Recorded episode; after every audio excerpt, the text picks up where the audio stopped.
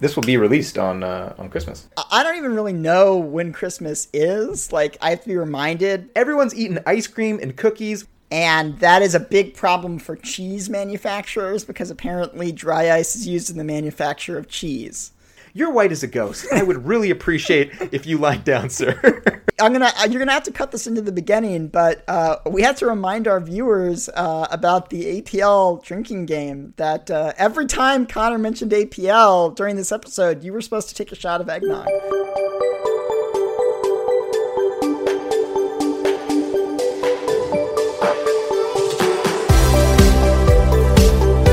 Welcome to ADSP, the podcast, episode 5, recorded on December 20th, 2020. My name is Conor, and today, with my co host Bryce, we bring you a holiday special casual Christmas chat where we talk about anything and everything we feel like.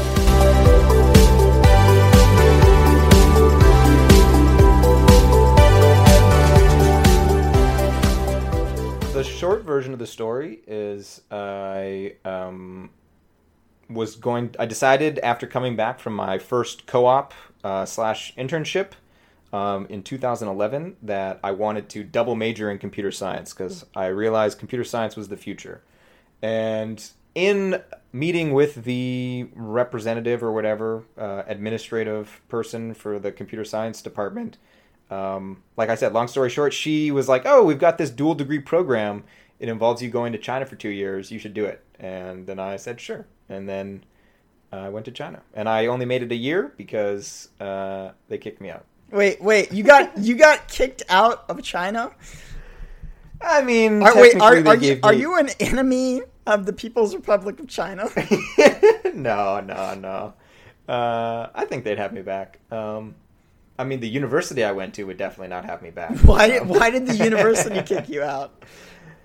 Uh, they had a rule in their handbook that was written in Chinese, um, and at the time I couldn't read Chinese, uh, so I'm not sure how they expected me to know this rule.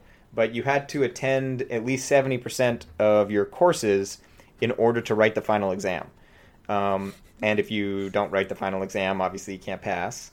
Um, I was only attending uh, like zero percent of my courses. Um, So you so like me, you two were a bad. Hey, you also flunked out of a school. Perfect. We have. It makes me Uh, feel better yeah, about my yeah. academic uh, failures. Just you flunked out of a school that was, you know, in China. You didn't went to none of your classes. Well, so I started out. I showed up in like um, it was like May of 2012, I think, and uh, I went to courses like really. I went to all of them. Uh, my my Chinese like skyrocketed, and then that course sort of only went till fr- from May till about like the beginning of July, and then I had two months off.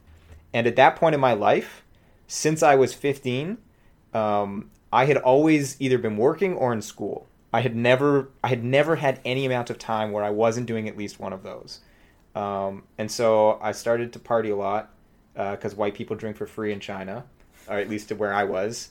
Um, and then you know we got back to class in September, and our teachers at that point, like in the previous semester, they spoke English.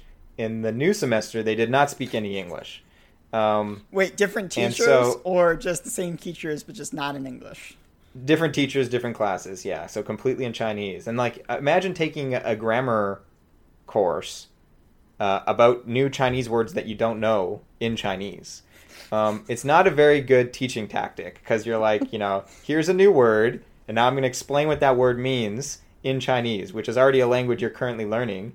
Um, versus like, so everyone in that class would be on what there was this like app called Pleco where you would type in the Chinese character and it would recognize the Chinese character and then translate it to English because like no one had any idea what the teacher was saying.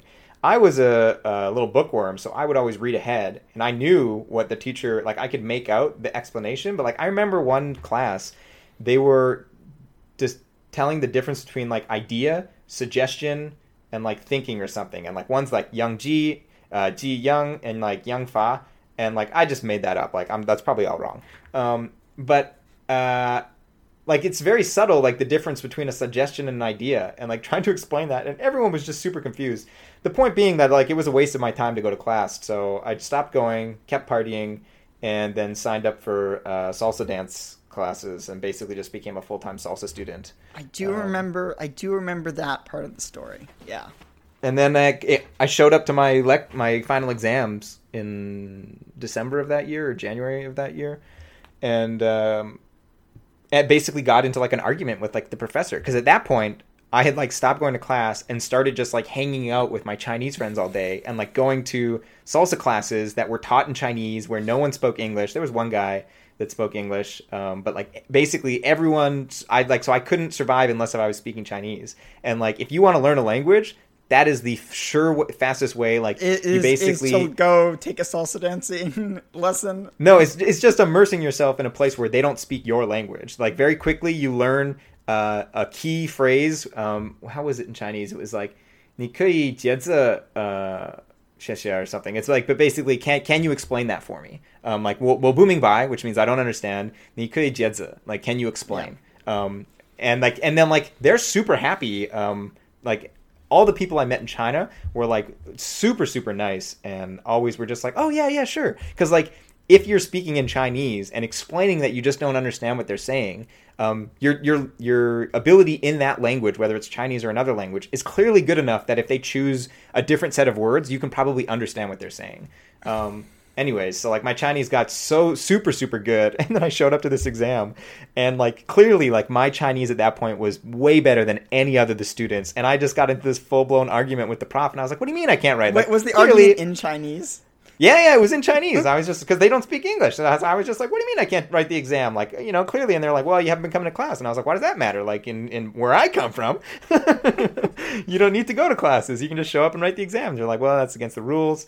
And then, anyways, the university was like, "You've got two options. You can either go home or you can retake all the courses that you didn't attend." Um, and rewrite the exams after having attended the courses, and I was like, "Ah, that does not seem like a good uh, use of my time." So I just went back to Canada. That actually that actually brings up an interesting topic. Um, so, as far as I know, almost all programming languages are English centric. But um, I was I was looking at some data the other day, and there are a lot of you know engineers in China, and in in, in not just in China, but in countries that do not speak English as a primary language. In fact, I'd, I'd say probably the majority, probably more than the majority of uh, of software engineers these days are like don't speak English as their primary language, and there's probably a good chunk of those who who don't uh, speak English at all. Um, yet almost all programming languages um, uh, are English centric. Um, I like I, I, I, I think that that's true. Do you do you know of any programming languages that are not English centric or that are not at least like Latin centric? Um, I do not know of any, but um, my response to your observation is that like that doesn't surprise me at all. So like one thing that you will learn if you like travel abroad, especially to um, well, I was in China, so I can't I can't speak for other um, Asian countries, but I've heard as much the same. Is that honestly like a lot of the graduate students that I met in China, like their knowledge of the English language is uh, superior to mine. Um, like I many times would hang out in like the common areas of these sort of uh, residences, and they would have these little exchange groups where like you would ask Chinese questions, they would ask English questions, and like the questions that I got asked about English, they'd be like, "Why is this not uh, valid grammatically?" And then like I would read it and just be like, honestly, like I do not know how to answer that question. I just know that it's not. like the like the English language is phenomenally complicated and like the way you learn it as a kid half the time is just your parents saying like no you can't say that yes you can't say that and you just you develop like an intense understanding It's like a gut, yeah. for Um, for native speakers, it's like a gut feeling. Whereas where you learn it, you might think about it more academically. It's there's an interesting analog. So uh, my grandfather used to teach um, uh, uh, citizenship courses for people who were about to take their U.S. citizenship class, and he he used to always say, you know, like I he. um, uh, a native a Native American uh, uh, like a native born American citizen who had you know fought in World War II was a veteran. Um, he could probably couldn't have passed one of those tests if he hadn't you know been one of the people teaching it um, because you know that, that, was just sort of it was just sort of an inherent thing for him. Um, so it, it's like an interesting property that sometimes people that you know learn a language um, uh, might uh, uh, ha- might know it better than the native speakers, or might know the you know the not necessarily know how to speak it better, but understand the language and and understand it sort of academically better than a native speaker. Whereas a native speaker might just be like, "No, you got to say it this way because that just that's what sounds right." You know, it's gut reaction. Yeah, and the, and so like that just it brings me to the point that uh, like so out of China, out of India, like if you graduate from uh, basically like a, a one of the top universities, like your grasp of the English language is phenomenal. So like, and English is the uh, it is the, it is the not it is not the most common uh, language spoken as a first language, but it is the most common language spoken overall. Um, and and so like uh, I'm not surprised that like when a programming language pops up, even if it's even if it is popping up uh, out of you know China, and I'm sure there are like some. I was just shared the other day a link to uh, fledgling programming languages. Um, yeah, let me send this to you. All Although right. at this point, I feel like we should be reporting. We should be recording the.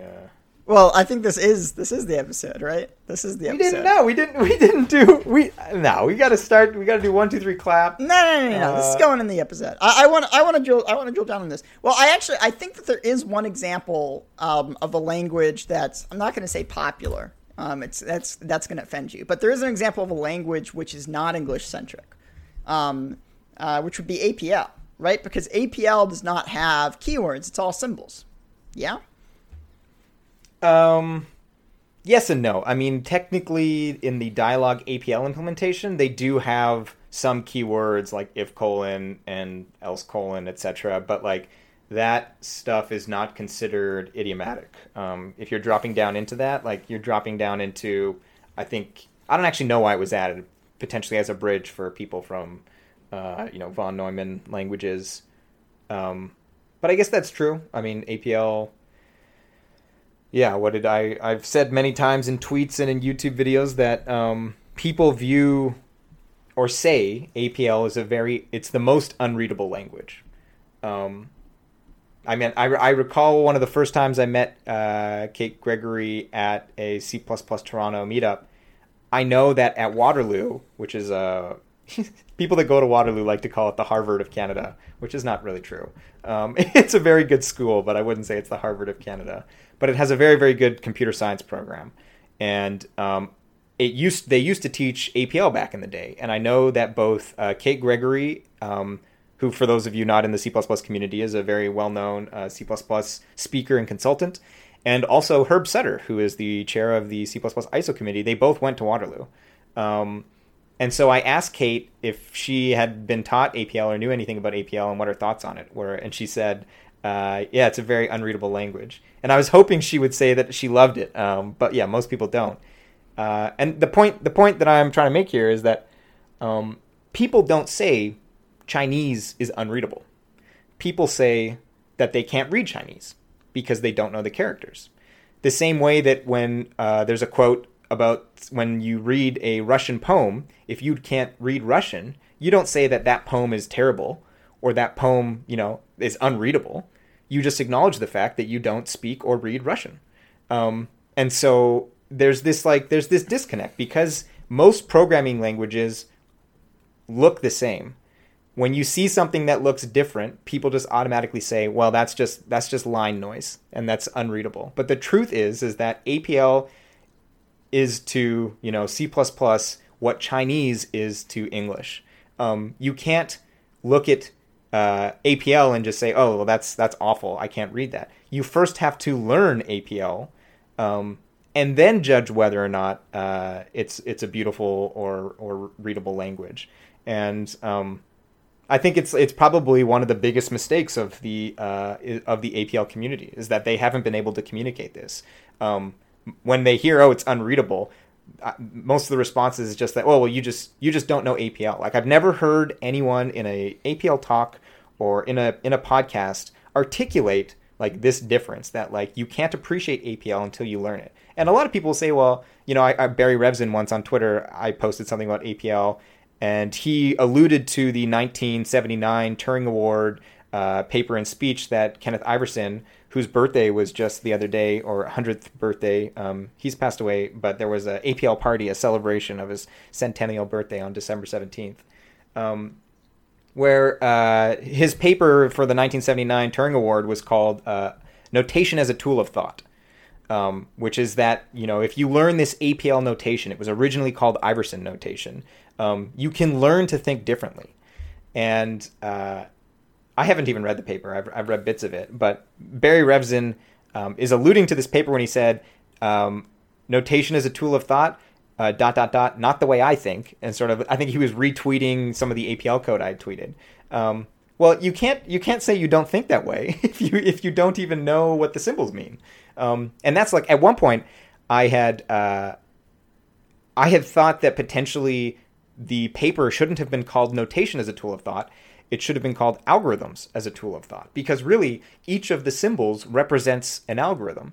Um, and then it wasn't until later on that I realized that not all of the symbols are algorithms. Some of them are operators, um, which is basically uh, not all of them, but a lot of the operators map to something called combinators, um, which are exist in Haskell and they exist in something called the SKI combinator, uh, combinator calculus um, that was created by uh, Schönfinkel in a 1924 paper and then later uh, was like developed by uh, Haskell Curry. First name Haskell for the programming name Haskell, Curry for the common uh, word that's used for currying functions. Um, anyways, I've got two swans. I tweeted them out the other day uh, that I named uh, Schönfinkel and Curry. We, we, should uh, clarify: these are not actual living swans. They're little stuffed swans that are sitting on next to um, Conor's plant.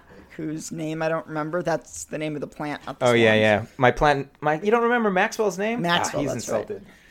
Yes, I named uh, I named Maxwell after Maxwell Newman, who was the uh, computer science professor um, that uh, inspired, or at least Maxwell, uh, Professor Newman, uh, said that he inspired Alan Turing uh, to go in the direction that he went with his career in basically um, developing the Turing machine.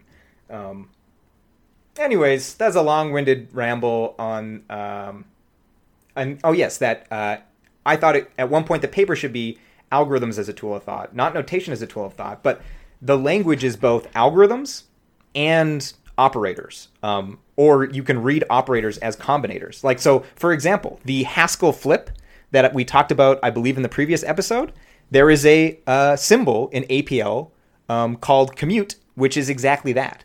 Um, and what's even what's even more beautiful is that um, both like every symbol is both monadic and dyadic. So it, if it is passed a single argument, it has one behavior, and if it's passed two arguments, then it uh, has a different behavior. Isn't the that, monadic that a little bit confusing because don't do the do the the behaviors aren't always a natural extension of each other, correct? Oh, oh, like this is now now we're now this we're is now into, APL like, the podcast. No, now we're getting into like secrets that I've been keeping um, for future talks that I'd like to give. Um, that like, uh, yes and no. Like many times there there is so much thought, which is why I just I think Ken Iverson is such a genius. Like thought and care w- were put into um, like the the monadic and dyadic meanings of these uh, algorithms. Um, what is uh, an example that I wasn't planning on showing in it. Well, you know, you know what? Screw it. If you're listening to this podcast, you're getting a, a, a preview of what is going to be. You know, I've been thinking about this moment that I was. This gonna, is Conor's uh, Christmas present to you. Yeah, this is this is a merry. Yeah, we well, so I thought we hadn't started the podcast, so I don't know how we're going to cut this, but yeah, this this podcast. That's hey, that that is on, your problem, not mine. yeah, it's coming out on Christmas. Uh, so happy holidays to everyone. This is this is um this is yes, this is my Christmas gift to all the listeners. So um, there is a algorithm uh, in APL that is a circle with a vertical line through it. So uh, imagine just like the pipe symbol with the letter O uh, overlaying each other. Um, and what's what is well, there's so many directions I can go with this. What, what a small tangent is that in the original APL back in the '60s, they had like uh, they didn't have Unicode and all this stuff, so they had like a set of characters that were simple, and that for certain characters you would literally have to superimpose two of the characters next to each other. So a circle was pi, um, and uh, the pipe, I believe the dyadic version was uh, modulus, or technically. Um, uh, the opposite of modulus, but you can just read modulus. And the uh, monadic version of the pipe was absolute value. But if you if you took the pipe and the circle and uh, overlaid them, you get an algorithm uh, called reverse. And this is it's by I'm I am I'm just giving so much away. Merry Christmas. I'm probably going to get an APL tattoo uh, uh, saying we I'll include this stuff about hating needles. Maybe it, maybe if that stuff got cut earlier, Bryce and I were talking about how we hate needles, uh, but we're obviously still both gonna get the vaccine. Um, i I decided uh, in January of 2019, roughly a year ago, that I wanted this tattoo, but I, I had always hated the idea of getting a tattoo. So I figured, you know what, I'm gonna wait a year. If I still want this tattoo in a year, then I'll probably go ahead and get it. Um, and now that I'm saying it on the podcast, is basically I basically have to get it. But uh, so reverse. We will do a podcast episode while you're getting the tattoo. sure. Um, so reverse. It's it's so beautiful for so many reasons. So uh, first of all, it is visually mnemonic. Think about a circle with a vertical line through yeah. it. If you imagine that you could grab the bottom so like the line extends it's not uh, the circle uh, picture it not as just like a diameter but picture the line extending past the end yeah, uh, the yeah. circle um, if you imagine you can grab the bottom of uh, that line and twirl it that visually is reversing I I think that's reaching. I think like a little U no. symbol that might be like a, like a good visual representation for reverse. No, so, so but here's the thing. Here's the thing. Maybe by itself you might be like, ah, that's a stretch, until you realize there's another algorithm called transpose, which is a circle with a slash through it. And what do you do when you transpose a matrix? You twirl it once again by where the line is. Yeah. And there's another algorithm, which is a horizontal reverse. So if you have a uh, a rank one uh, matrix, which is just a vector, um, it doesn't do anything. You can't horizontally. You can only sort of vertically reverse that. But if you have a matrix, you can both horizontally reverse it, so like row wise yeah. reverse, or you can column wise reverse. Well, there are three symbols. Each of them is a circle with a line through it. The line represents basically the plane that you are uh, mutating your two rank matrix, um, which is so like when I started learning APL, I didn't realize that like they were visual representations of the mutation that you were making to your vector or matrix. And then when I realized it, I was like, what? Like, this is so beautiful. It's so beautiful. And like once you see it, you are never going to forget it. You don't need to know the name of reverse or transpose. It is a visual representation of the way that you are mutating like your data. And this is this is just the start. Your original question was it's probably like isn't it confusing to have an overloading based on the number of arguments um, because there's probably not a relationship between uh, the uh, monadic version and the dyadic. So here we go. Here we go, Bryce. You're not going to know the answer to this question, but I'm gonna I'm gonna ask it anyways, and our listeners can listen along. Um, what do you think the dyadic version of the reverse glyph is? So like the same symbol that takes two arguments. Could you could you guess? And I'll give you a hint. It exists in the C++ uh, algorithm header. Hmm. The same way that reversed exists. Reverse exists in the C++ algorithm header. All right, give me a second. Um, so what is a natural extension of reverse? Well, it's an it's an algorithm which takes two uh, two input sequences, so that narrows it down. It actually, I'll, I'll, give you a hint. It doesn't take two input sequences. It's an algorithm that takes uh, three iterators. Three iterators um, on the um, same range. Wait, three begin iterators or begin, end, and uh, begin? A begin, uh, one in the middle, and one at the end, and that should really narrow it down. Wait, what? Oh, partition? Uh, partition takes two iterators plus a, a, a unary predicate. Um, In fact, I can only think of two algorithms at the moment that take a begin, an end, and something in the middle. hang on, I gotta pull up the list at least. If you're if you're if you're listening along, uh, I hope some of you are thinking. Some of the C++ developers, at least, are thinking they know it in their head because it's. Oh man, this is the sup- the suspense. I don't know. All right, tell me. It's a rotate. Ah, rotate. Yes. Yes, that would make sense. Yeah, that is natural. But wait, so Wait, what, it- what are the other natu- algorithms that take uh, three iterators that, that take a, a, a sequence and then an iterator into the sequence? So uh, the two off of my top of my head were stood rotate and stood nth element. Um, Yeah, I think those are the only two. Maybe I- maybe rotate copy. Yeah, rotate copy. Well, no, technically it takes another sequence, but the output Yeah, sequence. if if there's any of the suffix prefix extensions, yeah, I don't really. Yeah, those I'm, don't count. I'm thinking more the the base ones. Um, but yeah, if if you're listening to this podcast and you know an extra one, feel free. Yeah, ping us on Twitter when this goes out. Um, but so you you think that yes, rotate is a it's a kind of reversey reverse ish algorithm, but there's even there's even more, and I I have to imagine that this is intentional on uh, Ken Iverson's um, part that it's more than just it's a reverse a reverse ish algorithm. Rotate rotate's implementation is extremely linked to reverse. Do you know why? Uh, And here's the no, here is the beauty of APL because th- I learned this from APL. Like I learned this from APL. R- rotate is implementable in terms of three reverses.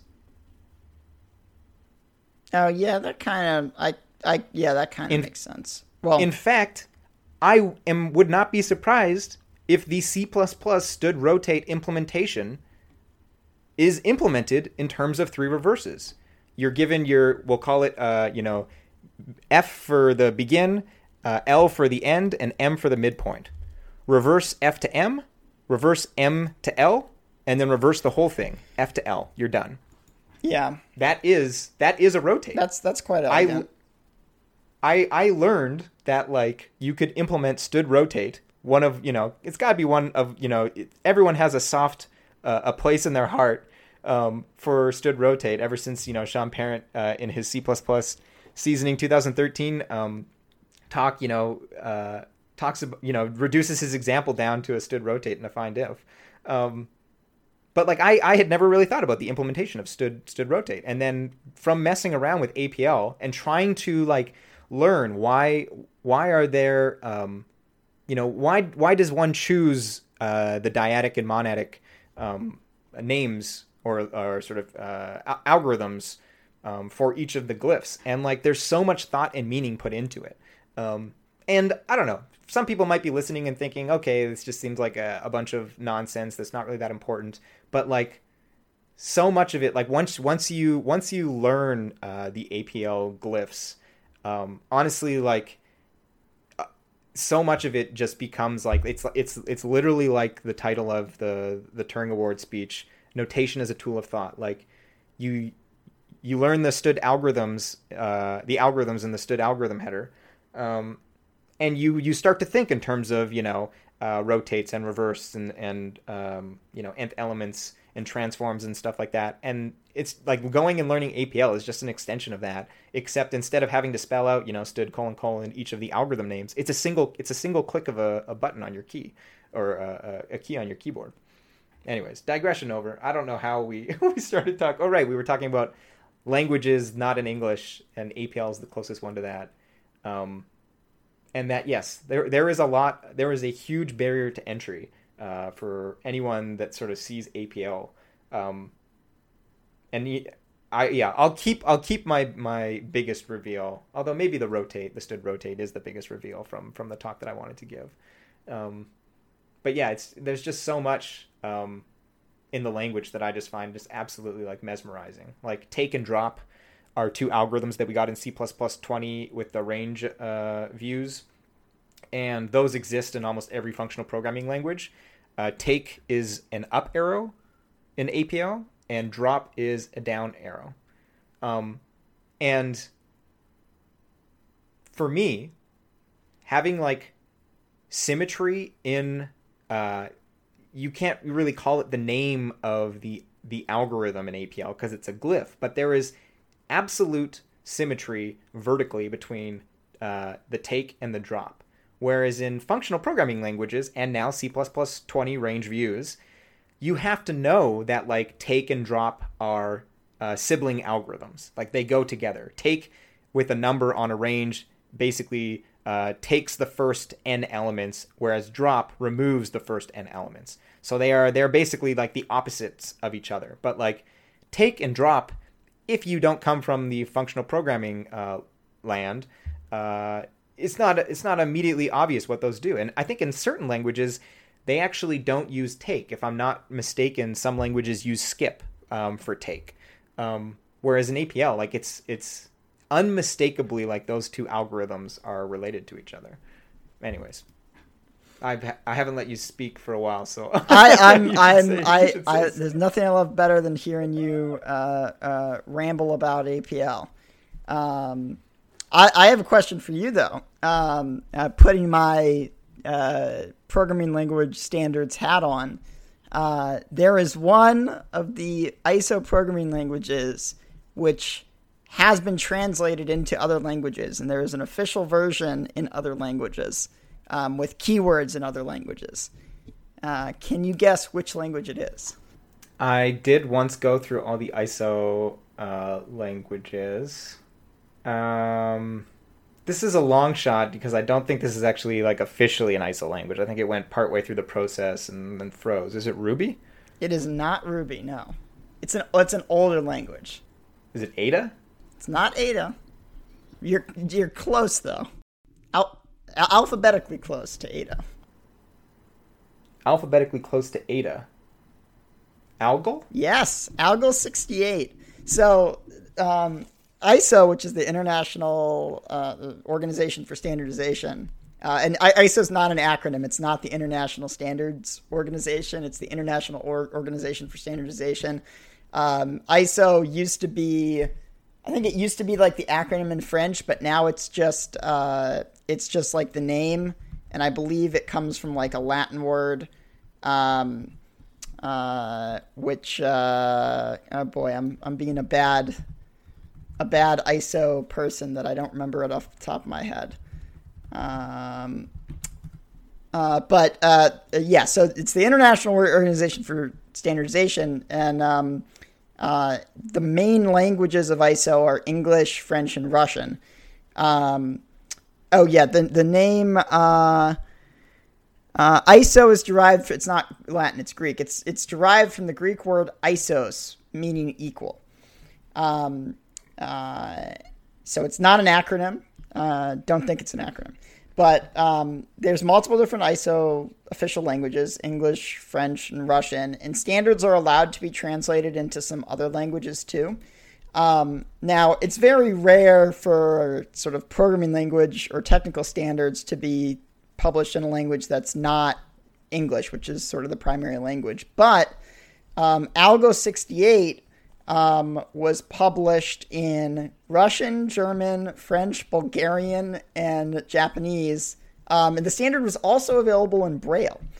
Um, and in, in, it wasn't just the standard itself; like the uh, the keywords were also translated. So this is like a Russian version of Algol, where all the keywords are, you know, in Russian and Cyrillic. And I, I, I wonder whether it's actually been implemented um, in these other languages. But the fun thing, we could technically have the C++ language standard in um, in other languages, and and I think that there's some there's some ISO thing that says that yeah we're supposed to translate it into French. We ha- we never have, but like it's a thing that could happen. You could have French C++. You could have Russian C++. Um, that's in- that's interesting. And there is another family of languages which I think um, lend themselves well to uh, being internationalized. What what what would you think that would be? Let's see if we have the same thought here. A family of languages. Yeah. That lend themselves well to being internationalized. Yeah. I don't. Well, by family, do you mean like you know, sort of the the language families, like the ones that we mentioned, Erlang, Smalltalk, Forth, Algol. Uh, I consider it a language yeah. family. I don't know if it's a language family and whatever formal definitions you'd come up with, but yeah. Um, I honestly don't know. I don't know what what what. Um, I I would assume my if I was thinking a language that is best suited to be uh, internationally translated, it would be one with a small set of keywords. Right. So um, how about how about like a Lisp language like Scheme, um, which not Lisp languages not only tend to have a small set of keywords, they tend to um, uh, they give you a great degree of flexibility to define domain specific languages to define your own operations. Um, and they have very powerful um, macro systems. Um, uh, you know, I, in some ways, I like to think of Lisp languages as not necessarily being languages as being sort of like a language for expressing a language. Um, so, so I think you know you, you you could take scheme and you could define um, uh, a you could redefine macros um, or functions for um, or aliases for all of the sort of core functionality um, using uh, uh, a lexicon from a different language, and then that could be an internationalized version of Scheme. And I think that's pretty true for most of the uh, of the Lisp languages. It's probably also true for Haskell, I think. Uh, well, so I guess the thought in the back of my head is um, when you say internationalized, does that include libraries? Because I think actually I'm not I'm not a schemer, um, but I am more familiar with Racket, which is basically an evolved scheme, um, and then Clojure, which is a modern scheme or a modern uh, Lisp um, by Rich Hickey, and both of those have quite uh, large.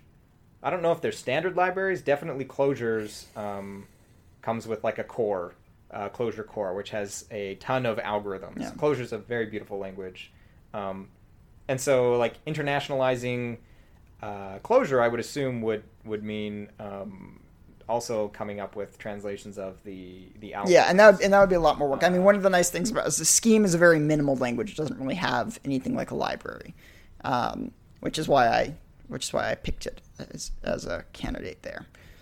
Um, yeah.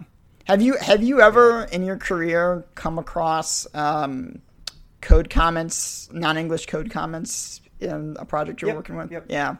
Well, so not, not a not a project, but um, if you do any amount of competitive coding at some point in your ah. career, uh, whether it's just for fun or not, um, on a lot of websites, uh, there's a ton of um, just international uh, folks from all over the world that are competing and so I've seen comments in Japanese, I've seen comments in Chinese, I believe I've seen comments in Russia, Russian.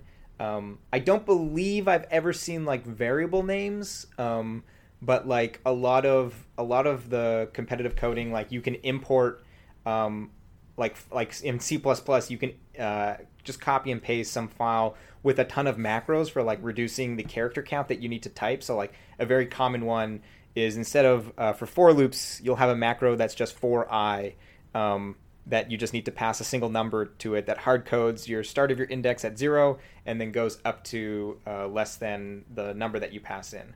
Uh, so obviously, like a terrible coding practice, um, but like when speed is the name of the game, um, it can help you write your solutions faster. Mm. And a lot of those like copy and pasted things have like comments in whatever language the, um, the individual yeah. is familiar in speaking. I've speaking. I've seen it in back when I was working in in high performance computing.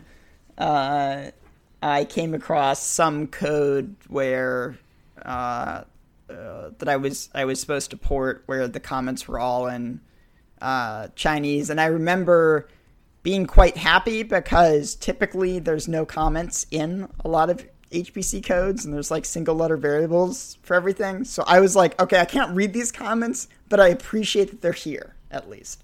Um, and you could translate them. Uh, I don't think I needed to. I think I don't. Rem- I don't remember what the outcome was, but I don't think it translation was necessary. I do remember one time seeing um, uh, identifiers that were like French. like uh, uh, it was in C++, so um, I think it was still like ASCII, but they were like they were French. And that that reminds me of a of a another amusing language related uh, programming thing, which is so I, I work a bit um, with the EDG C compiler front end, which is um, it's a um, proprietary front end that you can uh, license from this company EDG, um, and it's a very it's a very nice little code base.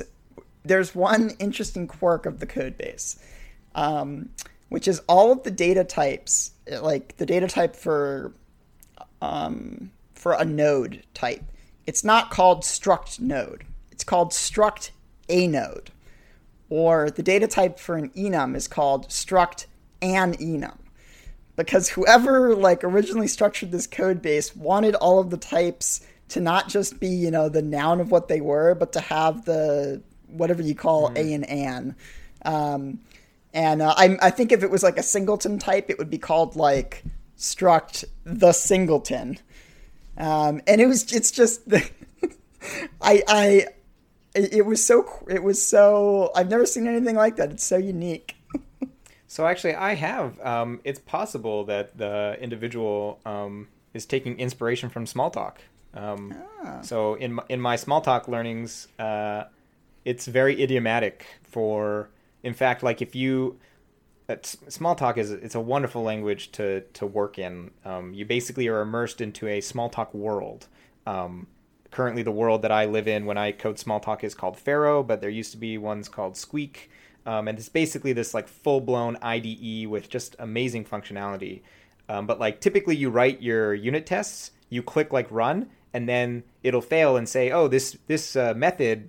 Uh, doesn't exist, and so you, it gives you an option to create it. And so you click create, and then uh, it'll stamp out basically the signature and any variables if you're if it takes um, uh, sort of arguments and the name of the arguments it can tell like if you're taking a string it will say you know uh, name of your method colon a string um, and uh, and if you look at the stand or i'm not sure if it's standard library but if you look at the libraries that comes with pharo and the smalltalk language um, a lot of them use like a stream um, or a string or an integer um, to to name the arguments or the ver- uh, the the parameters that are um, being passed to um, your method. So uh, that's the only other place I've seen it. So potentially this person used yeah. to work in Smalltalk. Um, well, there's there's and, like uh, there's like EG is a small company. There's like eight people there, so uh, we could just we could just ask them. But I sort of like the the the myth of it. I like the mystery of it. yeah. One thing about I wanted to mention about Algol too, because uh, I didn't know this at one point. Um, Algol actually stands for algorithm language um, because it was initially created as a prototyping language for uh, writing algorithms. Um, it sort of went in a different direction. And I've always thought this was curious because for a while I thought APL should be named. I, I think I mentioned this before, is that I think it should be named the algorithm uh, programming language. Um, until yeah the remark that I made earlier about operators and combinators. So it makes sense. Um, but also too, Algol. If you listen to CPP casts or if you've watched any of Kevlin Henney's talks, is one of my favorite speakers. You probably know this already. Um, but Algol is uh, one of the most influential programming languages um, ever. Um, I don't know like the complete list of keywords that Algol was responsible for creating, but I, I believe like struct um, and a ton of like keywords uh, directly come from Algol. Um, and can be traced all the way into C++, but like many other programming languages. Yeah, um, I mean it, it it's um, it uh, uh, it's really sort of the, the the root of the family of imperative programming languages. Um, like C, the whole C um, language of the whole C family of languages um, owe a lot to Algol. Um, pretty much all a lot of, of people the, like the shell programming languages, um, Ada, Python, they all drew a lot of inspiration from Algol. Um, yeah, it was really the first of the the imperative languages, which is which is interesting given given that it that original intent of it being a um, an algorithm language, um, because you don't necessarily yeah. think of imperative languages as being you know the ideal fit for developing pure algorithms. You'd you'd want perhaps some sort of more functional language for that. oh, so one thing, what was I just going to say? Is that yes, a, a lot of people um, refer to uh, the C family as the Algol family. Um, I think a lot more people are familiar with C, so that's why it's I think more colloquially used. Um, but if you go into literature, a lot of times they they they read it as the Algol family because that's really if you trace the root of the hierarchy back, it goes back to Algol. Um, second thing I wanted to say is that funny that we've mentioned now both scheme and Algol. Um, scheme is actually the combination of both uh, Lisp and Algol. So the two creators of that language, uh, Guy Steele um, and I believe Gerald Sussman. Sussman's one of the authors of the SICP textbook. Um, they created that language and basically uh, we're combining Algol and Lisp. Uh, so neat that we've mentioned those those two things. Um, and then there was a third thing. What was what did you just say at the tail end? Um, I forgot it. There's too many things. Oh God, I, I, I can't popped remember too far up the stack. Um, oh, oh, so here's another interesting Algol fact. So um, when they were creating Algol, um, uh, they formed a working group on Algol. It was part of the one of the predecessors for one of the predecessor standards organizations for ISO, which I think was called IFP or something like that. Uh, here, let me look it up yeah, International Federation for Information Processing. They formed a working group for Algol, and that working group was called WG 2.1. And that's amusing because C++, the the uh, descendant of Algol, um, uh, is uh, its standards committee in ISO is WG 21. so that uh, that uh, not confusing at all. Yeah, that uh, that cracked me up. Yeah. Well, and I, I recalled the thing I was going to say. You said that it's odd that um, for sort of designing algorithms, you might expect a more functional language. If you look at almost like all academic literature with respect to algorithms and algorithm textbooks, it's all using like imperative for loops and if statements. Um, and I, I even recently uh, submitted like a kind of assignment um, for a question that was. Uh, an algorithm based like design an algorithm to uh, determine whether basically like a set of parentheses are valid um, which is a very common mm. sort of interview question like given left and right parentheses determine whether it's valid and um, i'm not sure if we've talked about this on this podcast before but there's a very simple basically uh, convert it to one negative one uh, each of the left parentheses and right parentheses do a plus scan and then just check if at any point it goes below zero and that it ends in a so it, it shouldn't go below zero and it should end in a zero. And if you if you can check those two properties on the plus scans of the uh, one negative one, you basically have a valid parentheses. So like in a functional language where you have a map and a scan, uh, it's very easy to code this up. And so I submitted it, and then the response that I got was, uh, "Please do not code this in a functional style. Uh, we only accept imperative styles or whatever." And I was just sort of like, "This is ironic because like." like the most idiomatic, in my opinion, sort of way to solve this is is using maps and scans, which are entirely parallelizable, um, which is I think like a huge mistake. That's another thing about APL. Um, not to go back to AT- APL, but like when you are design coding your code in all these primitives, your code is basically like inherently parallelizable. Everything's a transform, everything's a scan, everything's uh, you know something that is like trivially parallelizable. And when you code things in for loops and if statements, like okay, good luck. It's like go find the thrust algorithm yeah. that that it corresponds to, switch it to then, and then you can parallelize your code. Yeah, um, that's that's actually a key part of like NVIDIA's like high level parallelism strategy is uh, instead of trying to automatically parallelize code that you've written, like loops that you've written by hand, we provide you with a rich library of algorithmic primitives, which we know how to parallelize, and you use those to construct the algorithms that you need. Um, you know, there's a lot of talk in C++ about, you know, this Sean Parent idea of no raw loops. Don't use raw loops when you could use a, um, uh, you know, a standard algorithm instead because it expresses your intent clearer. And, and yeah, that's true. Um, but when we're thinking about that, we're usually thinking about expresses your intent clearer to other human programmers. But there's a hidden benefit, which is when you write for each instead of a for loop, or when you write reduce instead of writing a for loop that does a reduction, etc., etc. When you use the the standard algorithm, you're not just making your intent clearer to the programmer, you're making your intent clearer to the compiler.